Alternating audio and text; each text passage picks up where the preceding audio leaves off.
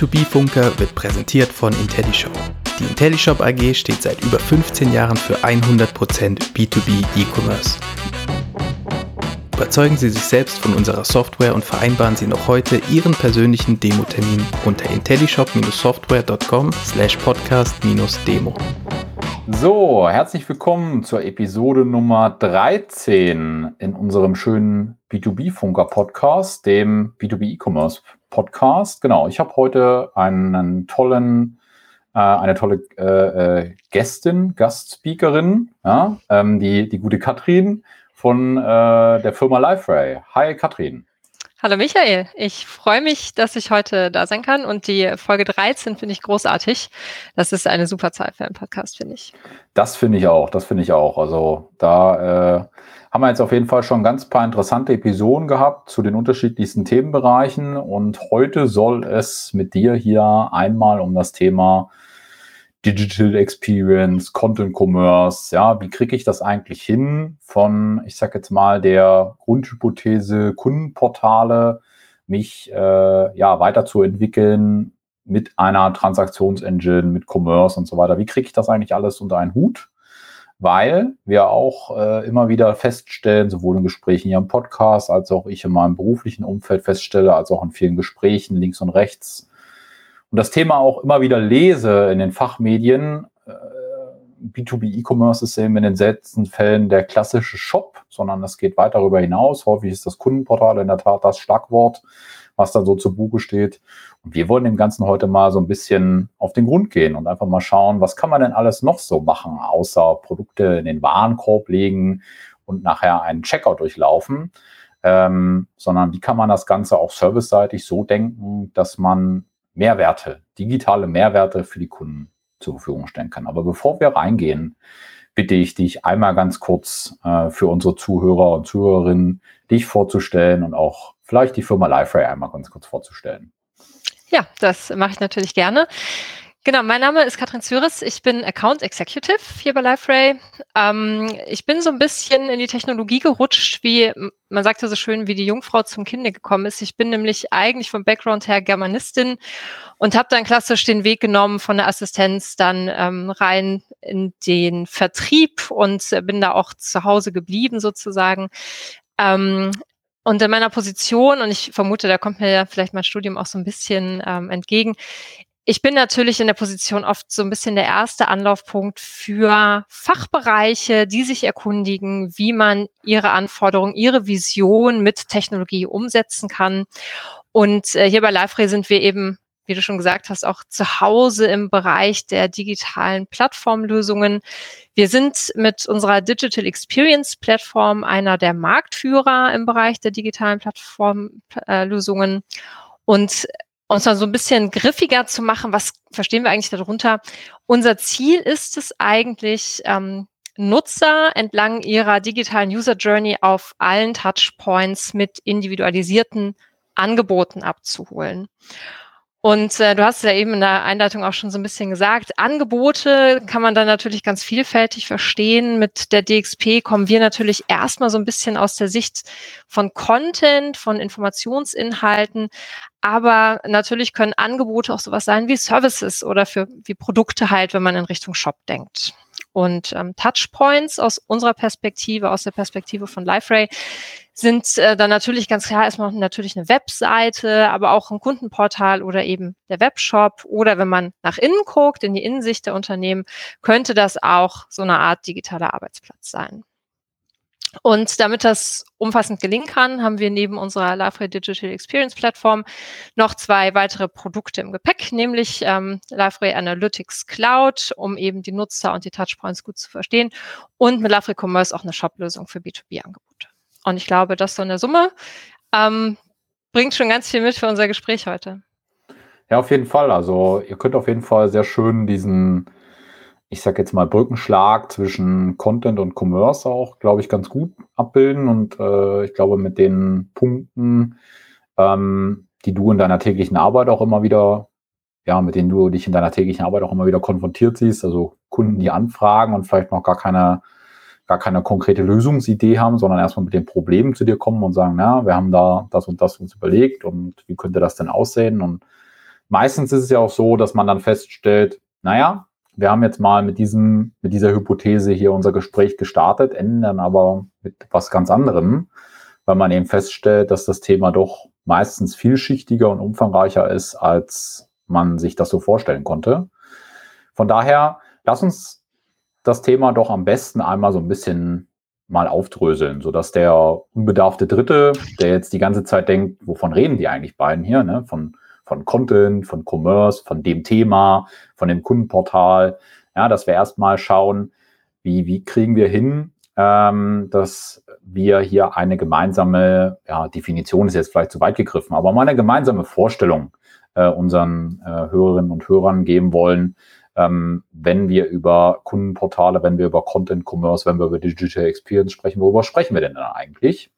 Ähm, Vielleicht hast du ja ein, zwei Praxisbeispiele, aus denen du mal berichten kannst, wie sich sowas in der Praxis anfühlen kann. Ja, es ähm, kommt, das, es kommt jetzt der Klassiker, es kommt drauf an. Ähm, wie immer. Ähm, natürlich, also gerade aus unserer Perspektive sind solche Lösungen haben, also solche Lösungen haben in der Regel einfach keinen Shop-Fokus. Also die Lösungen oder die Anforderungen, mit denen die Kunden zu uns kommen, haben manchmal sowas wie eine Shop-Funktionalität, wo man sagt, wir haben natürlich auch Produkte, die wir irgendwie an den Markt bringen wollen, aber daneben eben ganz viele andere Anforderungen, die wir digital lösen wollen. Und was äh, da typischerweise der Punkt ist, ist, dass ähm, gerade in diesem B2B-Bereich, der natürlich ja ganz andere Mechanismen hat, ganz anders funktioniert als ein B2C-Bereich das tut, ähm, da gibt es in der Regel langfristige Kundenbeziehungen. Da gibt es äh, ähm, gibt es Arbeitsverhältnisse, die schon sehr lange bestehen und die in der Regel aber im Moment noch analog funktionieren relativ viel Papier gesteuert, relativ viel Telefon gesteuert und die halt relativ viel Overheads ähm, mit sich bringen, was Verwaltungsarbeit ähm, auf Seiten der Unternehmen so mit sich bringt. Und um das endlich auf eine digitale Oberfläche zu bringen, da kommen dann die Kunden zu uns und sagen, ihr habt doch so eine DXP, ihr habt doch so eine Oft ähm, kommen die noch mit diesem Portalgedanken, ihr habt eine Portallösung. Wie können wir denn unsere analogen Kundenprozesse möglichst schlank digitalisieren und für unsere Kunden auf ähm, digitalen Touchpoints eben zugänglich machen. Also wie kommen wir weg davon, dass unser ganzer Kundenservice Papier und Telefon gesteuert ist? Das hat zwei Komponenten. Das ist auf der einen Seite natürlich die Unternehmen, die dann mit uns arbeiten, sagen, wir möchten das schlanker machen, wir möchten ähm, unsere, natürlich auch unsere Ausgaben minimieren und wir möchten auch für unsere Kunden ein bisschen transparenter sein. Und auf der anderen Seite, bei deren Kunden wiederum sitzen ja auch Menschen, die es gewohnt sind, als Endnutzer im privaten Umfeld digitale Lösungen einzusetzen. Das heißt, ähm, es ist oft ein Störfaktor, wenn Serviceangebote digital nicht zugänglich sind, auch im B2B-Umfeld. Und aus diesen beiden Seiten sozusagen ergeben sich dann die Lösungen, die wir für unsere Kunden erstellen. Und äh, da geht es eben ganz oft um Services, sowas wie ähm, einen Servicetechniker bestellen, sowas wie Kopien anfordern, sowas wie aber auch ähm, in Maschinendaten reingucken. Das kann auch sowas sein wie ähm, Spare Parts bestellen, die eben schon vorkatalogisiert sind für die Maschinen, die die Kunden einsetzen. Das kann aber auch sowas sein wie ein Software-Download, wenn jemand eine Maschine betreibt und äh, dafür einfach ein Software-Update braucht. Und ich glaube, daraus wird schon klar, ähm, dass das, was eine DXP mitbringt und eine DXP kann im B2B-Umfeld, eben sehr davon abhängig ist, was die individuelle Lösung des Kunden braucht, dass die individuelle Vision ist. Aber der Antritt im Regelfall ist erstmal zu sagen, wir möchten unseren Kundenservice digitalisieren. Wir möchten weg von den analogen Kanälen hin zu digitalen Touchpoints. Okay, also das ist sozusagen die Stoßrichtung. Das habe ich mhm. verstanden. Mhm. Ähm, ich würde trotzdem gerne nochmal ähm, den Finger ein bisschen in die Wunde legen, wenn es darum geht, wie sehen denn diese Oberflächen jetzt aus? Also vielleicht ähm, hast du ja auch ein, zwei Prozesse, wo du sagst, okay, das ist äh, mir in Erinnerung geblieben aus den letzten 12, 24, 36 Monaten, äh, wo du sagst, okay, das ist jetzt sehr handy, in Anführungsstrichen, für den, äh, für den, für den Zuhörer, für die Zuhörerin, dass man sagt, okay, wie kann man sich das vorstellen? Also sind das dann, du hast jetzt schon gesagt, die Spare Parts sind ein Teil, das ist ja dann wieder eher, ich sag jetzt mal, der klassische Katalog. Ja, ähm, aber wenn wir mal davon, von dem ganzen Shop-Thema auch mal weggehen, also mhm. Ähm, mir ist so immer in Erinnerung geblieben, wenn ich so äh, drauf schaue, was habe ich vor zehn Jahren an Prozess, ähm, an Prozesshürden, um es mal freundlich zu formulieren, so erlebt und was erlebe ich heute auch noch an Prozesshürden ähm, dann ist so eine, ein Scharnier, der, der sich gefühlt gar nicht verändert hat. Wie wird ein Kunde eigentlich Kunde bei mir? Ne? Also der klassische Registrierungsprozess. Da hat man ja vor, vor zehn Jahren, ne, war das gefühlt so, dass, oder was heißt gefühlt? Es war so, dass man da ähm, ein Bestell, äh, ein Formular hatte, ne, ein Registrierungsformular im, im Shop oder auf der Webseite oder wo auch immer hatte und das Ergebnis des Ganzen war, dass man nachher ein vorausgeführtes Fax-PDF hatte, dass man dann nochmal unterschreiben musste und dann hinfaxen musste. Und wenn ich mir heute so äh, Kunden, ne, äh, Registrierungs- oder Neukundenprozesse anschaue, dann hat sich da, ich sage jetzt mal bei 80 Prozent oder vielleicht sogar bei 90 Prozent der Unternehmen gefühlt nichts geändert. Ja, das wäre so ein Prozess, der mir so äh, ins, ins Auge springt, aber du hast vielleicht äh, auch noch den, den einen oder anderen Prozess, wo du sagst, okay, äh, oder Themen, äh, wo, wo sich es aufdrängt, sozusagen über eine, eine Plattform, wie du gerade so schön auch ausformuliert äh, und dargestellt hast, den Pen-and-Paper-Prozess sozusagen einmal ein bisschen digitaler zu sehen. Mhm. Ja, ist ähm, klar, dieser Registrierungsprozess ist natürlich, ja, wie du schon sagst, ist der Klassiker. Und das ist genau das, was ich eben sagte, ne? Du hast einen digitalen Prozess und dann kommt eben doch wieder der Absprung auf das analoge Medium. das genau wollen wir natürlich vermeiden. Ähm, ja, wenn man, wenn man mal in diese Richtung guckt, wenn man sagt, wie sehen so Prozesse aus? Ähm, wir sprechen ja auch ganz oft vom Thema Plattformökonomie und ähm, gerade wenn man auf diesen Punkt kommt, ist natürlich eine Lösung interessant, die eben diesen ganzen Prozess unterstützt vom Interessenten zum Kunden, zum Bestandskunden. Und um diesen Prozess durchzuspielen, muss es einfach eine nahtlos verzahnte oder müssen nahtlos verzahnte Prozesse dahinter liegen. Das heißt, ähm, der erste Einstiegspunkt, wenn man jetzt an Neukundengeschäft denkt ähm, oder an ja, Neukundengeschäft, denken wir erstmal daran, ist natürlich immer die Webseite. Und von, von jeder Webseite, von jedem, von jeder äh, CMS-Webseite aus kann man oder sollte man dann abspringen können in die ähm, individuellen Angebote, die das jeweilige Unternehmen eben ähm, vorrätig hat.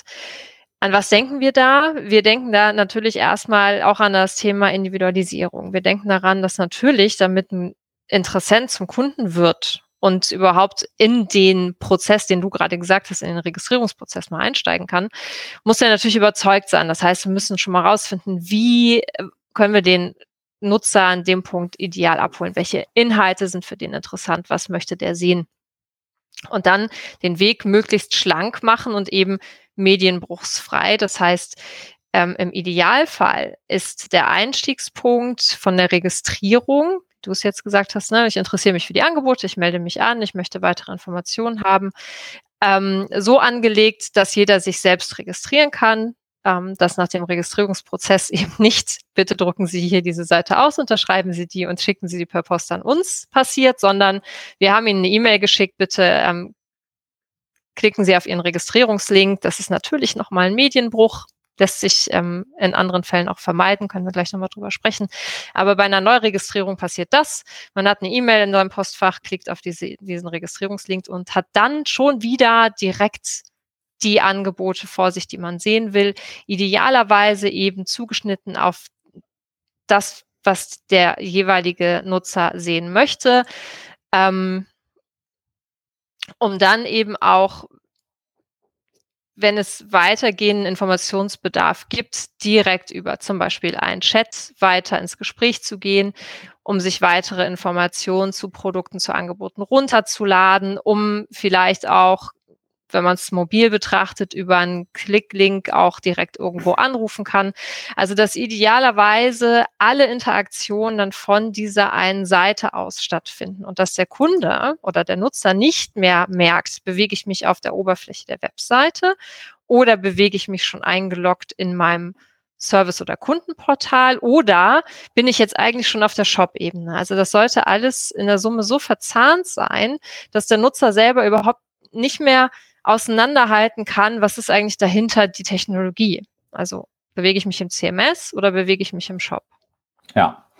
Also ich finde das ja schön, dass wir jetzt hier mal so ein schönes äh, Paradebeispiel haben wir noch mal ein bisschen konkreter darüber diskutieren können, über das, was ähm, das, was, das, was ähm, ähm, wir auch hier im Podcast ja schon angerissen hatten, ne? in, der, in der letzten Folge für den aufmerksamen äh, Hörer, die aufmerksamen Hörerinnen ähm, unter Ihnen. Äh, wir hatten im letzten, in der letzten Folge über, über den Ausblick gesprochen und äh, da haben wir so ein bisschen auch das Thema Marketing-Automation ähm, nach vorne gebracht. Das ist ja genau das, was äh, du, Katrin, jetzt gerade hier so schön umschrieben hast mit jeder sieht dann sozusagen personalisiert seinen, seinen Inhalt. Ähm, Du hast jetzt noch so ein paar andere Punkte mit reingewoben, wie den Chat. Ne? Ähm, da habe ich schon wieder direkt, äh, da habe ich schon wieder direkt äh, vor meinem inneren Auge äh, die Leute abspringen sehen, ne? die im Kundenservice alleine schon noch wieder die Hände über den Kopf zusammenschlagen und sagen, wer soll das denn noch machen? Ja? Ähm, wenn wir mal vorne dran an, wenn wir mal vorne dran ansetzen, also mhm. grundsätzlich, ich bin da vollkommen bei dir, ne? Du hast recht. Also viele der Themen sind auch alternativlos, wenn man sich mal überlegt, ähm,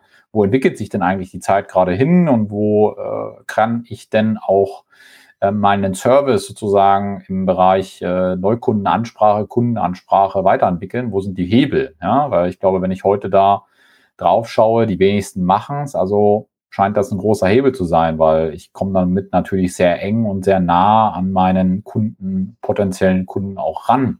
Damit, das sind genau die Themen. Ne? Also wir reden ja nicht über Raketenwissenschaften, sondern über Basics. Ja? Also wie du so schön gesagt hast, Touchpoints, also Kontaktpunkte zur Verfügung zu stellen, die Chat sein können, die mobil sein können, die Webseite sein können, die auch ganz anders sein können.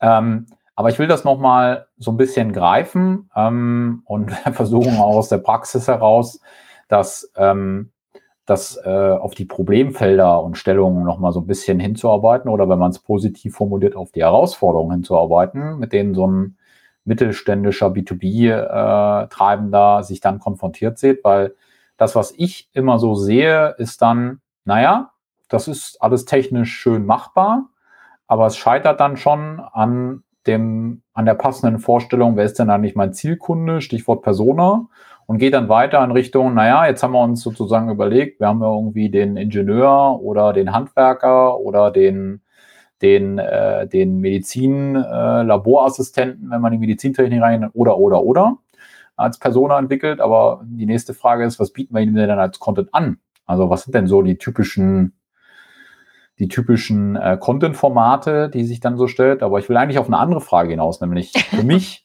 der Punkt ist, der Punkt ist, ähm, okay, ist das in der Tat das größte Problem, dass man sagt, okay, wenn ich die Technik halt eingeführt habe, was stelle ich denn an Inhalt dann zur Verfügung? Oder sagst du, nee, aus der Praxis heraus, die Leute haben das schon erkannt und eigentlich haben die eine prall gefüllte Content-Bibliothek und es geht nur noch darum, die Informationen zu restrukturieren, zu rekombinieren und eigentlich zu distribuieren.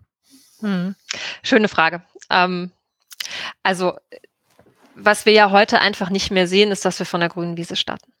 Also jedes Unternehmen hat Technologie im Einsatz, hat Plattform im Regelfall im Einsatz und ähm, unterliegt da einfach dem, ja, dem Gang der Zeit, dass eben die, die neuen digitalen Lösungen agiler und modularer werden müssen, um mit den Anforderungen des Geschäftsmodells mithalten zu können. Das heißt, die größere Herausforderung ist gar nicht, dass habe ich Content und wie distribuiere ich diesen Content, sondern ganz oft habe ich eher die Frage, was mache ich mit meinem Legacy-System? Welche davon muss ich behalten? Welche davon muss ich vielleicht ablösen? Oder welche sind ohnehin im und welche Inhalte aus diesem System brauche ich für das, was ich vorhabe. Also dann haben wir öfter, also haben wir eigentlich eher das Thema, dass wir uns fragen müssen, ähm, welche Inhalte sind noch relevant?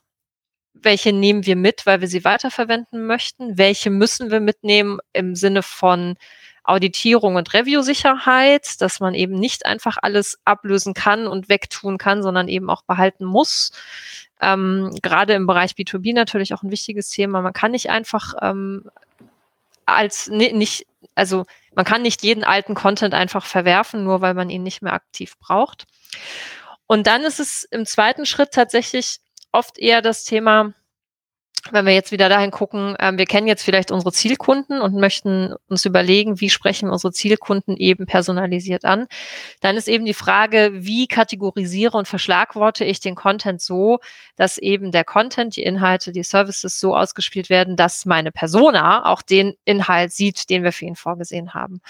Und ähm, das ist in der Tat der mit die größte Herausforderung in so einem neuen Projekt ähm, die Verbindung zu schaffen aus, wer ist mein Kunde und welche Personas hat mein Kunde auf meiner Plattform und welche Inhalte sind für welche Personas interessant und wie stelle ich die bereit.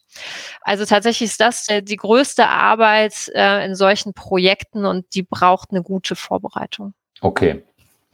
Okay. Sehr gut. Ähm, wenn wir jetzt da noch mal einen Ticken weitergehen und sagen wir mal, wir hätten das jetzt, äh, wir hätten das jetzt fertig. Wie sieht denn so ein typischer, so eine typische Strecke jetzt aus, so eine Marketing-Automation, Personalisierungsstrecke? Also ich habe ja vor meinem inneren Auge immer, ne, dann gibt es irgendwie Inhalte, dann gibt's äh, E-Mail als Instrument, dann gibt's ähm, dann gibt's ja irgendwo einen Sales Funnel, ne, irgendwo muss es vom Marketing in Vertrieb übergeben werden. Ähm, ich glaube, das äh, hilft immer ganz gut, wenn man da nochmal vielleicht an einem Beispiel oder einer Best Practice oder je nachdem, wie ihr dort arbeitet ähm, bei LiveRay und das aufgesetzt hat, mal so ein bisschen auch da mal Fleisch an den Knochen zu geben und zu sagen, okay, schau her, ähm, so könnte sowas aussehen oder so sollte heute sowas auch aussehen, ne? weil viele äh, Strecken, die man dann so sieht, wenn man sie sich mal ein bisschen genauer anschaut, merkt man dann, okay, das ist so irgendwie ein oder zwei Punkt Strecke, ne? Kunde bewegt sich, Kunde wird ein bisschen geclustert oder Interessent wird ein bisschen geclustert. Ne, Interessent wird direkt ausgeleitet ne? ins E-Mail-Marketing fertig. Ne? Es endet hier. Hm.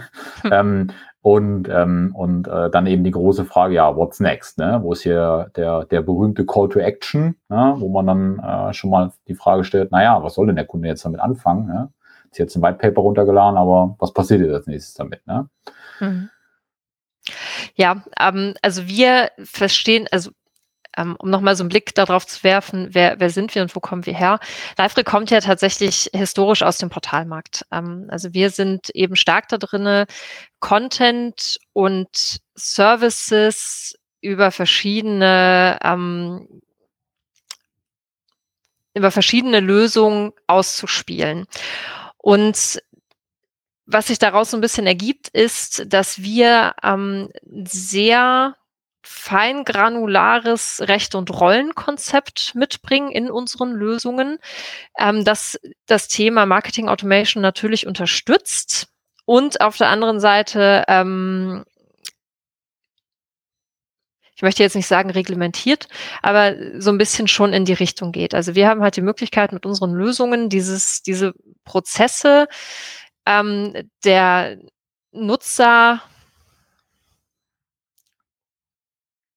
der Nutzerverarbeitung sehr zielgenau zu steuern. Ähm, wir haben da natürlich einen relativ starken Fokus nicht auf dem CMS-Thema, also auf der Webseite, sondern das, wo wir stark dran sind, fängt damit an, wenn man den Kunden, den Nutzer schon kennt, also auf der eingeloggten Ebene. Und das, was dann mit unserer Lösung passiert, ist, ähm, wir können eben mit diesem Recht- und Rollenkonzept so granular steuern, was der jeweilige Nutzer, die jeweilige Persona, um eben in dem Schritt davor nochmal zurückzubleiben, ähm, genau das demjenigen auszuspielen, was er sehen möchte. Wenn wir jetzt von einem Unternehmen ausgehen, das ein Kundenportal mit unserer Lösung hat, das aus dem Bereich Bleiben wir bei Medizintechnik, das hast du eben genannt, das ist ein schönes Beispiel, Medizintechnik ähm, vertreibt. Dann sieht im Zweifelsfall der, ähm, der Mitarbeiter aus der, ähm, aus der Rechnungsstellung erstmal ähm, alle Rechnungen inklusive was wurde gekauft, wann wurde es gekauft, wer hat es gekauft. Wenn jemand aber was bestellen möchte und der ähm, braucht Medizintechnik für den Bereich Zahnmedizin, dann wird dem äh, basierend auf seinem Recht- und Rollenkonzept auch nur zahnmedizinische Produkte ausgespielt und eben nicht ähm, Produkte aus dem Bereich der Prothesen So, um es mal wirklich ganz weit auseinanderzuziehen. Ich, man, mhm. man merkt, ich bin da nicht zu Hause in der Medizintechnik. ja. Genau. Ähm, ich verstehe mich auf digitale Plattformen, aber bei Medizintechnik bin ich raus. ähm, aber um es eben mal so plakativ zu sagen, ähm, wir haben halt die Möglichkeit mit unserem Recht- und Rollenkonzept eben ganz genau zu auszuspielen, wer sieht was, und zwar so differenziert, dass jemand, der zwar eine Einkaufsberechtigung hat, ähm, die Artikel sieht, möglicherweise aber nicht sehen kann, was dieser Artikel kostet. Der kann dann auf der Plattform ähm, sich die Artikel raussuchen, kann sagen, die möchte ich bestellen und liefert die, äh, schickt die über einen Workflow dann weiter an dem, ans Procurement und die sehen dann die Preise erst, weil der ähm, im ersten Schritt einfach die Berechtigung nicht hat, diese Preise zu sehen. Ähm, also das ist so dieses Thema Marketing Automation. Ist in dem Sinne Marketing Automation, ähm, wir verstehen es eher wirklich als, ähm, als nutzerorientierte Verarbeitung von Inhalten. Also wir stellen sicher, dass jeder nur das sehen kann, was er sehen darf. Und okay. auch nur das verarbeiten kann, was er verarbeiten darf. Und wenn wir jetzt auf den Call to Action kommen, ähm, können wir dann natürlich auch über das Thema, und dann sind wir wieder bei der Marketing Automation, ähm, rausfiltern, welche Inhalte ähm, platzieren wir denn aktiv oder geben wir aktiv zum Beispiel auch über Newsletter raus. Also das heißt, derjenige, der eben die zahnmedizinischen Produkte äh, sich dafür interessiert, der würde im Newsletter natürlich keine Prothetik bekommen, sondern der bekommt in seinem Newsletter nur Angebote für den Bereich ähm, Zahnmedizin. Beantwortet das ein bisschen eine Frage oder geht das jetzt total vorbei? Ja, ich habe jetzt auch gerade überlegt, also es war ein schönes Praxisbeispiel. ich habe mich Thema, ein bisschen verloren, glaube ich. In dem Themenkomplex Prozess Automation, aber ich glaube, man kann jetzt auf jeden Fall nochmal schöner greifen, ähm, dass es da, äh, dass es da auf jeden Fall auch, also das Thema ist mehrschichtiger. Ne? Also man Absolut. könnte jetzt sagen, okay, ähm, ich glaube, so, so kann man das ganz gut greifen als äh, ex, äh, externer, Schrägstrich, nicht zu, nicht hier Beteiligter und nicht damit bis äh, knöcheltief drinstehen, ne, im, in dem ganzen Technologiewust äh, stehender ähm, B2B-Treibender, B2B-Entscheider, dass man sagt, okay, ähm, wir haben einfach eine gewisse Vielschichtigkeit. Ne? Wir haben ich sage jetzt mal, dieses ganze Thema Demand oder Nachfrage, ja, das ist dann eben für die Marketing-Automation-Lösungen dieser Welt das zentrale Thema, so und für das Marketing generell, ne, wie erzeuge ich diese Nachfrage auch digital und so weiter, habe ich verstanden. Und dann geht es natürlich darum, wie bilde ich das in meiner Servicewelt, ne, in meinem My Customer Portal äh, sozusagen dann auch ab. Wenn der Kunde, Interessent sich eingeloggt hat, ne, wie steuere ich dann die Inhalte noch weiter aus und dann wird es ja auch meistens noch kritischer, wenn man sagt, wenn man diesen Prozess so nimmt, wie du ihn gerade beschrieben hast, ähm, dass man hingeht und sagt, okay, es ist halt sehr wichtig, dass die ähm, richtigen Ansprechpartner die richtigen Informationen dann auch bekommen, finden. Und vielleicht ist es auch genauso wichtig, dass gewisse Gruppen an Nutzern gewisse Informationen auch nicht bekommen. Ja, also dieses, äh, ich glaube, es ist nicht nur eine Priorisierung, ja, wie man das vielleicht im B2C machen würde. Ja, keine Ahnung, wenn ich als äh, Herr bei About You shoppe, dann erwarte ich, dass äh, die About You-Lösung, ähm, wenn ich bei Hose eintippere, oben halt Herrenhosen oben anzeigt. Ne? Genau. Insofern, ja, das ist sozusagen, äh, aber das ist eine, das ist eine Priorisierung, das ist eine Umsortierung. Ja, ähm, ähm, ähm, dann habe ich ein gutes personalisiertes Ergebnis. Im B2B geht es häufiger darum, zu sagen, okay, die richtigen Inhalte zur richtigen äh, Zeit dann auch zu bringen, im Sinne von auch Berechtigung, im Sinne von Rollen- und Rechte-Management. Und ich glaube, das ist der Punkt, den man an der Stelle machen kann, ja, für das Thema Personalisierung. Ja, ähm, absolut. Wobei ähm, das halt gerade im, im Shop-Kontext natürlich noch, also der Shop-Kontext liegt da ja nochmal eine Schippe drauf. Also da sind wir zwar dann relativ schnell auch im B2C-Umfeld, aber da wird es dann ja ganz spannend, wenn man äh, dann seinen Nutzer so genau kennt, dass man weiß, ähm, der befindet sich jetzt da und da in Deutschland ja. und da regnet es gerade und dann spielt man ähm, Inhalte für Regenschirme aus. Ja. Ähm, also dieses also Thema das Marketing. B2, das ist das B2C-Beispiel, genau. genau. Ich bringe mal gerne das B2B-Beispiel dazu, indem ich sage, okay, ich kenne halt meinen Kunden so gut, ne, dass ich weiß, okay, ähm, ähm, wenn es jetzt noch, äh, wenn es jetzt sozusagen äh, folgende, folgende Großwetterlage hat, dann äh, äh, ist mir das erstmal im B2B-Kontext vielleicht relativ egal, aber ich weiß halt, in welchem Zustand sich zum Beispiel die Produkte, die Maschinen, was auch immer befinden. Und es gibt halt eine gewisse Predictiveness wie man so schön neudeutsch sagt, ne? also mhm. Predictive Maintenance zum Beispiel, ja, auf Themen, wo man dann sagt, okay, da kann man schon mal das Ersatzteilpaket quasi fertig schnüren, ne? der wird das demnächst dann sowieso abrufen. Das Ganze kann man natürlich auch im Bereich der digitalen Services ähm, ähm, äh, denken. Ne? Wenn ich sage, okay, ich habe zum Beispiel smarte Prozesse, die den Kaufprozess begleiten, wie mhm. sie so ganz typisch sind im B2B. Ne? Also ich habe zum Beispiel ähm, Musterartikel, die ich verschicke. Ja, wenn ich jetzt mal weggehe von den großen Maschinenbauern oder so weiter, sondern so Musterartikel für, keine Ahnung, Böden, Farben, aber auch Plastikteile, ne, was auch immer, ja, ähm, dann äh, ist ein nächster Schritt sozusagen für meinen Kunden, dass er halt in größerer Menge eins dieser Musterartikel bestellt. Ja? Und die Frage ist, wie schaffe ich es, dass so auch in meiner B2B-Lösung abzubilden, dass das einen gewissen, gewissen Automatismus folgt, dass ich eben nicht mehr jeden Follow-up händisch zu Fuße machen muss. Ja? Und ich glaube, da geht die Welt so ein bisschen hin und da braucht es dann eben diesen, diesen Setup, so wie du ihn auch gerade so schön umrissen hast, mit den Berechtigungen, den Rollen, den Rechten etc. pp. Ja, aber das ist, ist auch so eins der Punkte, wenn du jetzt schon sagst, Predictive Maintenance. Ähm, da wird natürlich das Thema ähm, B2B und äh, digitale Lösungen besonders interessant, weil natürlich mit diesem Predictive Maintenance Ansatz Unternehmen auch neue Geschäftsmodelle heben können, mhm. wofür sie eben auch wieder diese digitale Plattformlösung brauchen, die im Idealfall eng verzahnt ist mit bereits bestehenden Prozessen. Ja. Ähm, also von daher, das ist natürlich die Königsdisziplin, wenn wir in diese Richtung weiterdenken wollen. Okay. Sehr gut. Du hast es ja vorhin auch schon gesagt, Lifehack kommt so ein bisschen auch aus dem Portalgeschäft. Das war auch mein, mein erster äh, Berührungspunkt damit vor, vor weit über zehn Jahren. ähm, ja, Wenn es darum ging, Portallösungen aufzubauen, äh, dann, dann war da Lifehack immer vorne mit dabei.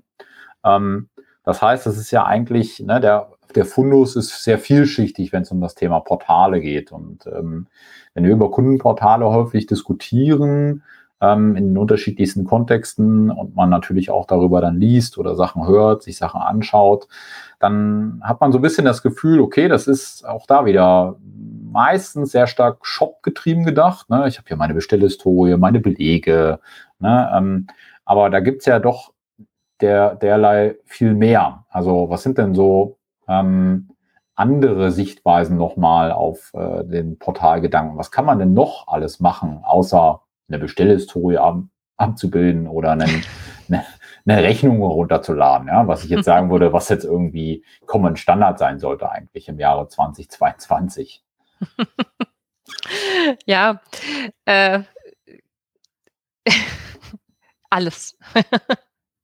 Nein, ähm, ganz so einfach ist es natürlich nicht. Ähm, ja, wir denken oder wir neigen natürlich inzwischen alle dazu, bei B2B halt schnell an, an Shop und Vertrieb zu denken. Ähm, was aber B2B natürlich viel mehr ist, ist ähm, Beziehungspflege.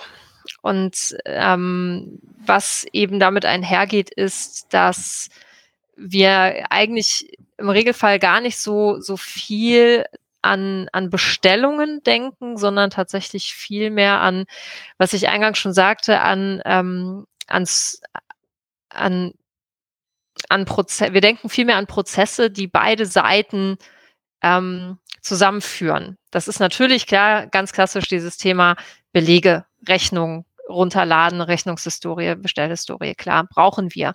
Wir brauchen aber auch sowas wie einen Einblick zum Beispiel in, ähm, in Rahmenverträge und wie die sich entwickelt haben. Und die sollten revisionssicher sein.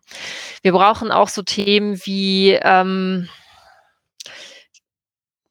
Produktkataloge, wir brauchen sowas wie technische Zeichnungen, wir brauchen sowas wie ähm, ja, Mitarbeiterverzeichnis, an, an solche Dinge denken wir, die eben gar nicht so, die natürlich im, im Kontext Shop relevant sind, weil natürlich man das eine ohne das andere was aber eben aus unserer Sicht nicht inhärent das Shop-Thema ist, sondern eher dieses Content- und Prozessthema. Das heißt, aus, aus unserer Perspektive ähm, ist das, was wir mit LiveRay machen, eben mehr als nur Shop. Ähm, gerade dann, wenn man dann auch noch Geschäftsmodelle vielleicht hat, wo auf der einen Seite B2B und B2C angesprochen wird. Auch das gibt es durchaus, ne? dass es ähm, Angebote gibt, ähm, wo, wo nicht ganz klar ist, gibt es jetzt nur, das, nur die eine Zielgruppe oder nur die andere. Ähm, und da ist eben der Punkt, ähm, wir sagen immer, B2B ist mehr als ein Shop. Und das ist eben dieses ganze Thema Beziehungspflege, Nachhalten von äh, dem, was in den letzten Jahren passiert ist, auch vielleicht das Thema Information ganz nah miteinander zu sein und eben auch bereitzustellen, was, in, was kommt als nächstes, wie sehen unsere nächsten Schritte aus, was planen wir, ähm, an was, was entwickeln wir gerade, dass man vielleicht auch seine Kunden ähm, immer frühzeitig über so eine Plattform schon über etwas informiert, was vielleicht am Markt noch nicht so bekannt ist, ähm, um eben da einfach das Gefühl auch immer zu vermitteln, ganz nah am Kunden zu sein. Und das ist tatsächlich oft eher ein Content-Thema und weniger ein Shop-Thema.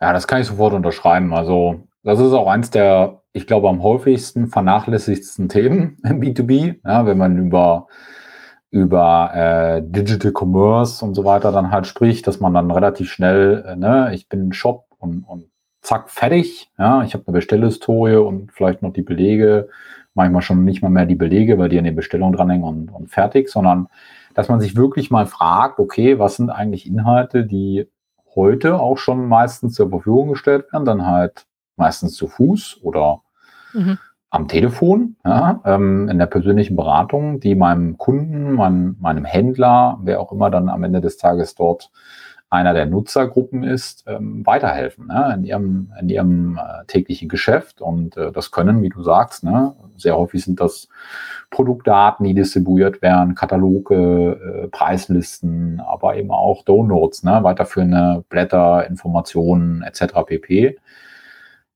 alles sehr stark produktbezogen, aber auch da ähm, äh, nochmal links und rechts zu schauen und zu sagen, okay, was gibt es eigentlich sonst noch für Prozesse, die ähm, heute stattfinden? Ne? Stichwort hast du jetzt auch gerade so schon schön gesagt, das ist fast eine perfekte Überleitung zu meinem, zu meinem nächsten Thema in Bezug auf LiveRay. Ähm, ähm, dass man sagt, okay, ähm, Mitarbeiterverzeichnisse, ne? also Kontakte, Kontaktknüpfungen, Verknüpfungspunkte herzustellen, um äh, eben auch für den Fall, ne, mein Ansprechpartner ist krank im Urlaub nicht da, ne, nochmal genau. eine gewisse, eine gewissen Fallback sozusagen zu schaffen, ne, mhm. neue alternative Kontaktmöglichkeiten, äh, Wege halt äh, zu etablieren. Sehr mhm. schön. Aber bevor du zum nächsten ja. Thema übergehst, vielleicht als Ergänzung noch, was natürlich auch B2B ist, ist die andere Richtung. Also, dass man auch mal in Richtung Lieferantenportale guckt oder Partnerportale. Also ja. B2B ist ja nicht immer nur das Unternehmen, das etwas verkauft, sondern auch das Unternehmen, das mit jemandem zusammen Angebote hat oder woanders Angebote mhm. einkauft. Und auch dafür gibt es natürlich entsprechende digitale Lösungen, die eben ähm, ganz abseits vom Shop sind und die trotzdem digitale Plattformen brauchen und auch in vielen Grundzügen ähnliche Prozesse haben, die einfach aber in eine andere Richtung laufen. Ja, ja. Genau. Sehr gut. Ähm, genau, Stichwort Mitarbeiter. Ähm, hm.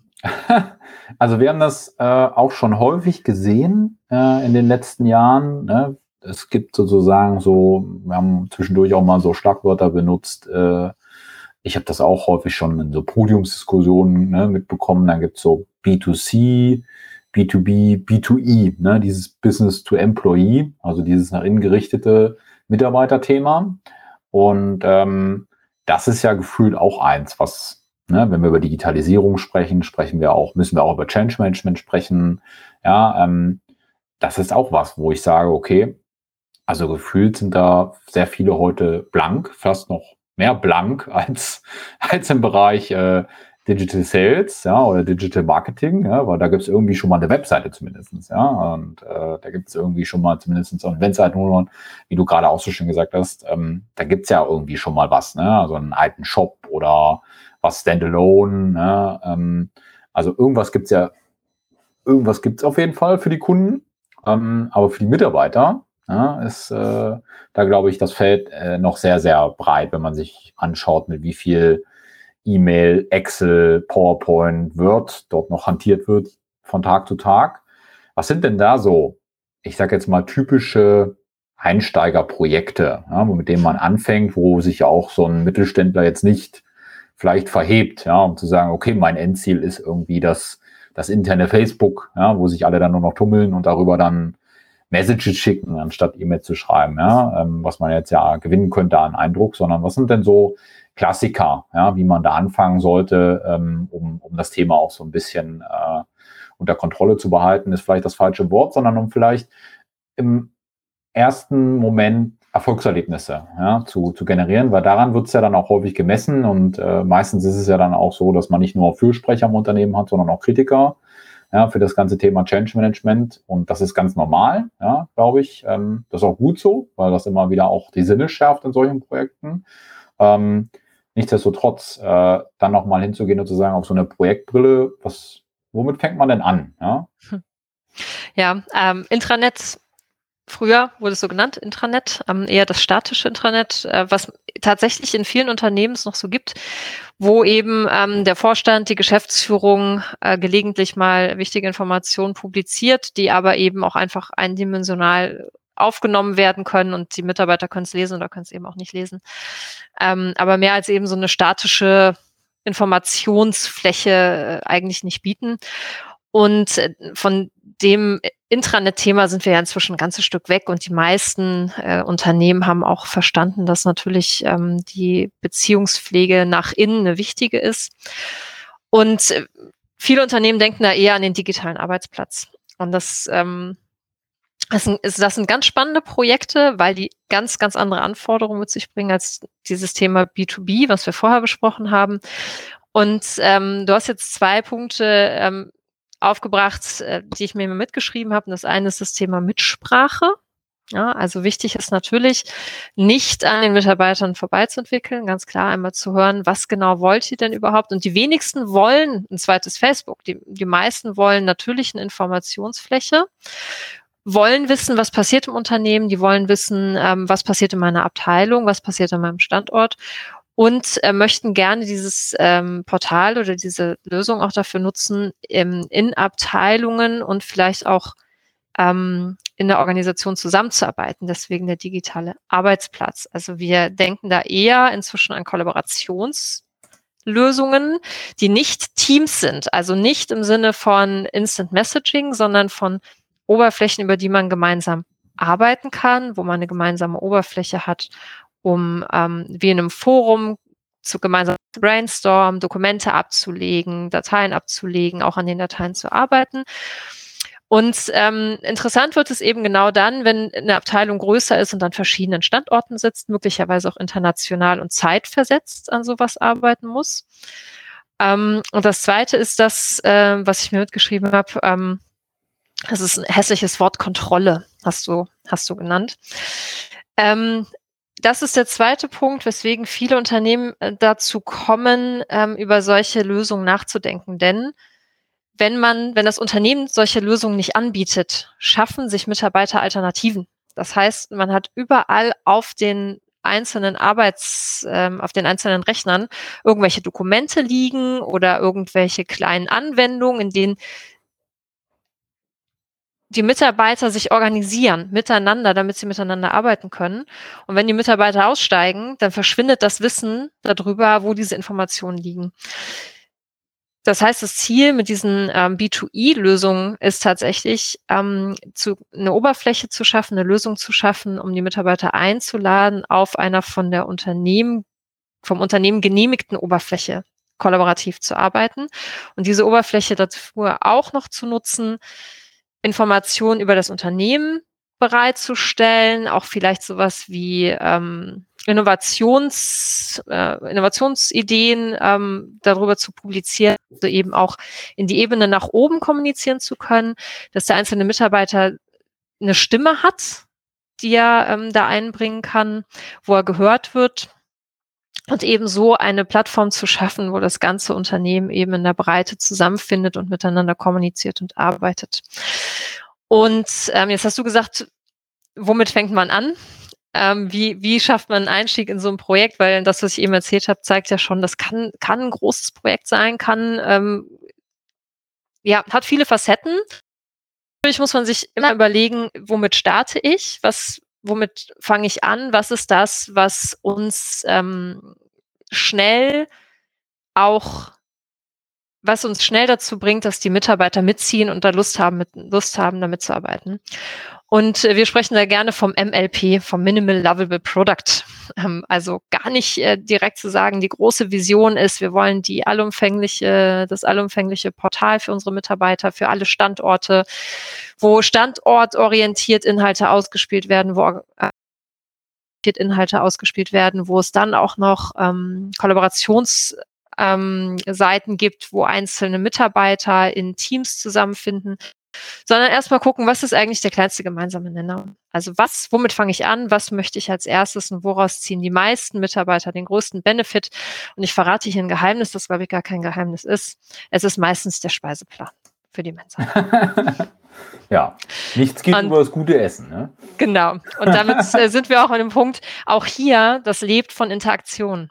Ähm, das heißt, man muss etwas bereitstellen, was die Menschen dazu bringt, diese Plattform zu nutzen. Und wenn es das ja. ist, sich täglich darüber zu informieren, was gibt es heute in der Mensa zu essen und sich vielleicht, um jetzt nochmal in die Prozessebene zu kommen, sich über dieses Portal in der Mensa anzumelden und dann automatisiert die Mittagessen dann über die Gehaltsabrechnung abrechnen zu können, so dass die Mitarbeiter keine Stempelkarte mehr haben, dann sind wir schon ähm, zumindest intern in Unternehmen schon prozessmäßig ein ganzes Stück weitergekommen oft. Das stimmt, das stimmt. Also ich, wenn ich mir jetzt so überlege, dann ist das in der Tat wahrscheinlich eins der, der einfachsten Prozesse und auch der einfachsten Hebel, wo jeder Mitarbeiter ja direkt einen Impact auch auf sein tägliches Arbeiten merkt. Ne? Und äh, genau. Ähm, ich kann mir auch gut vorstellen, weil du hattest das gerade so schön gesagt, dass das nicht das zweite oder das interne Facebook dann wird, ja, intern. Ähm, stellen wir da auf jeden Fall auch eine lustige Kommentarspalte unten drunter den Mittagsessenplan vor.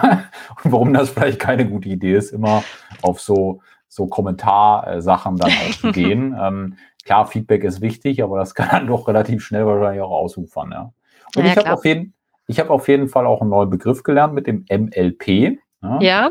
Ähm, genau, ich glaube, das können wir auch schön als Aufhänger für den Podcast hier nehmen. Ne? Was ist mhm. eigentlich ein MLP? Ja? Genau. Ähm, das äh, das, äh, das finde ich sehr schön. Mhm. Sehr schön. Also, ähm, wenn ich jetzt, äh, wenn ich jetzt nochmal auf Live schaue, um nochmal ähm, auch so ein bisschen den, den Werbeblock noch äh, zu äh, noch einzuflechten. ich versuche es mal elegant. Ähm, ähm, für wen ist denn, für wen ist denn jetzt Livewire eigentlich eine gute Idee? Ja, also gibt es da irgendwie, wie sieht so der typische Kunde aus? Was sollte er mitbringen? Du hast ja schon gesagt, okay, meistens ist schon irgendwas da. Ja, ähm, ich glaube, jemand, der ganz Greenfield startet, äh, noch nichts hat, ähm, fühlt sich jetzt nicht so an wie ein Kleinstunternehmer, ne, der, glaube ich, Livewire dann einsetzt. Und ähm, wenn ihr was dazu sagen wollt oder wenn du was dazu sagen willst oder kannst, ne, wie sieht denn so ein typisches Projekt auch aus von den von den Größenordnungen her sind das eher, keine Ahnung, drei Monatsprojekte oder neun Monatsprojekte oder drei Wochenprojekte, dass man mal so ein bisschen ein Gefühl hat als äh, Hörer und Hörerin, ähm, ne, macht das jetzt Sinn, die Katrin anzurufen? Sinn macht es auf jeden Fall mal für ein Gespräch, aber auch businessseitig, ähm, ne, oder ist das vielleicht eine Nummer zu groß ähm, für, für mich? Weil ich glaube, so wie ich es bisher verstanden habe, auch durch das Vorgespräch nach oben hin, gibt es jetzt keine Grenze. Ja, also ähm, ihr arbeitet auch ohne Probleme mit Konzernen zusammen. Aber wenn ich jetzt mal auf den Mittelständler schaue, ähm, wo ist da sozusagen so die, die, das Minimum-Level, das man erreicht haben sollte? Wann macht das Sinn? Mhm. Also grundsätzlich, ähm, wenn man, also wo sehen wir unsere, unsere Nische sozusagen? Wo passen wir gut rein? Wir sind mit unserem Angebot immer da gut zu Hause, wo man Menschen, Organisationen miteinander digital vernetzen möchte. Das heißt, das Thema natürlich, haben wir gerade gesagt, Mitarbeiterportal, Kundenportal, Serviceportal, Lieferantenportal, also alles, wo man eigentlich Portal hinterschreiben könnte, das passt sehr gut zu uns und zu LiveRay. Ähm, und alles das, wo man sagt, wir haben so sehr individuelle Geschäftsmodelle, für die wir eine digitale also alles, wo man sagt, es ist vielleicht ein bisschen Shop und es ist vielleicht ein bisschen Website, es ist eben beides nicht so 100 Prozent. Da schaffen wir die perfekte Verbindung aus beidem. Und ähm, hinsichtlich der Projektlänge, ähm, im Grunde genommen sehen Projekte immer relativ ähnlich aus. Wir fangen mit einer Phase an, wo man einmal ähm, differenziert und wirklich mal aufschreibt, katalogisiert, was sind die Anforderungen, wer sind die Nutzer, was sind die ähm, Punkte, die auf der Plattform zu finden sein müssen. Wie setzen wir es mit Liferay um? Ähm, so eine Konzeptionsphase braucht sechs Wochen, vielleicht acht Wochen.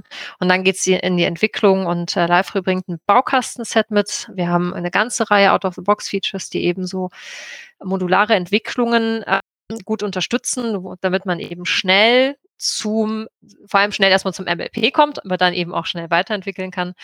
Das heißt, ähm, in der Gesamtgröße ähm, sechs bis neun Monate sind immer eine gute Zeit, um dann auch schon sehr sehr gute Lösungen zu haben, mit denen man eben auch nach außen schon mal rausgehen kann. Und von da kann man immer weiterentwickeln. Und besonders attraktiv ist Liferay immer dann, wenn man sagt, wir möchten verschiedene ähm, Gruppen auf einer Plattform zusammenführen. Also wenn ein Unternehmen weiß, ich habe zwar jetzt erstmal das Mitarbeiterportal vor der Brust und das möchte ich gerne ablösen. Aber ich weiß, ich brauche auch was für meine Kunden. Dann ist es ideal, mit Liferay anzufangen, weil man dann eben vieles weiterverwenden kann, nicht mehr bei Null anfängt und eben das Kundenportal, das Lieferantenportal schnell nachziehen kann und auf das aufsatteln kann, was schon da ist. Sehr gut. Ich glaube, jetzt hat jeder so eine, eine grobe Vorstellung, ne, wie, äh, wie das äh, nachher ablaufen kann, ähm, auch mit Live-Ray ablaufen kann. Und ähm, ich finde das, äh, find das in der Tat sehr spannend. Also ähm, zur Vorbereitung des Podcasts habe ich mich damit jetzt auch noch mal ein bisschen tiefer auseinandergesetzt, weil mein Wissensstand rührte ja sozusagen noch ein bisschen aus den Kunden, aus Zeiten der, der Portale her, ne, die Portallösung. Und ähm, es ist doch äh, sehr erstaunlich, ähm, wie sich äh, die Lösung weiterentwickelt hat, das Produkt weiterentwickelt hat, das Offering weiterentwickelt hat und die Firma generell weiterentwickelt hat. Also vielen Dank. Äh, sehr beeindruckend und ähm, bleibt auf jeden Fall auf meiner Watchlist ganz oben. Und ähm, von daher vielen Dank äh, für deine Zeit. Bevor wir gleich, äh, bevor ich gleich dir nochmal das, äh, das Mikrofon rüberwerfe virtuell mhm. und sage, liebe Katrin, äh, was möchtest du den Kunden zum Abschluss vielleicht noch mitgeben? So ein bisschen das äh, Wort des Tages nochmal überlassen. Kleiner Hinweis in eigener Sache, war ja jetzt ein bisschen Pause in unserem Podcast. Wir haben doch äh, einige Zeit äh, gebraucht, um uns auch mal ähm, die Karten zu legen für unsere nächste Staffel. Von daher, ähm, die ist allerdings jetzt gerade voll in Produktion. Wie wir merken, wir sind jetzt hier mit, mit Liveway, äh, machen wir jetzt auch gerade im neuen Jahr den Auftakt, um das Thema äh, wieder anzuschieben. Von daher würde mich freuen, wenn Sie äh, eine, eine Bewertung da lassen äh, in den unterschiedlichen Portalen, auch gerne eine Feedback-E-Mail schreiben. Und ähm, ja, wird alles gelesen, wird alles äh, zurückkommentiert, zurückbeantwortet und äh, würde mich, wie gesagt, freuen, wenn Sie wieder einschalten. Und ja, Katrin, vielen Dank an dieser Stelle für deine Zeit. Ähm, gerne, wie gesagt, noch ein paar letzte Worte und auf jeden Fall, dass wir es nicht vergessen, wie erreicht man dich denn eigentlich? Ja? Wo kriegt man denn jetzt den persönlichen Kontakt zu dir auch hergestellt? Mhm. Ähm, mich findet man überall auf den einschlägigen Kanälen, auf Xing natürlich, auf LinkedIn. Ähm, uns erreicht man unter livere.com. Ähm, das ist der direkte Link zur Webseite.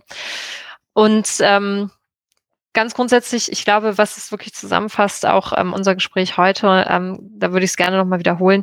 B2B ist mehr als ein Shop und äh, kein Geschäftsmodell ist zu komplex, um es nicht digital abbilden zu können. Also, wenn Sie Ideen haben, melden Sie sich, rufen Sie mich an, schreiben Sie mir eine Nachricht. Ich freue mich über jeden Kontakt und natürlich auch über die Erweiterung meines Netzwerks. Und ähm, Michael, ich danke dir, dass wir heute hier sein konnten mit LiveRay. Es war ein tolles Gespräch und ja, danke. Vielen, vielen Dank und gerne wieder. Also, bis dann. Ciao. Tschüss.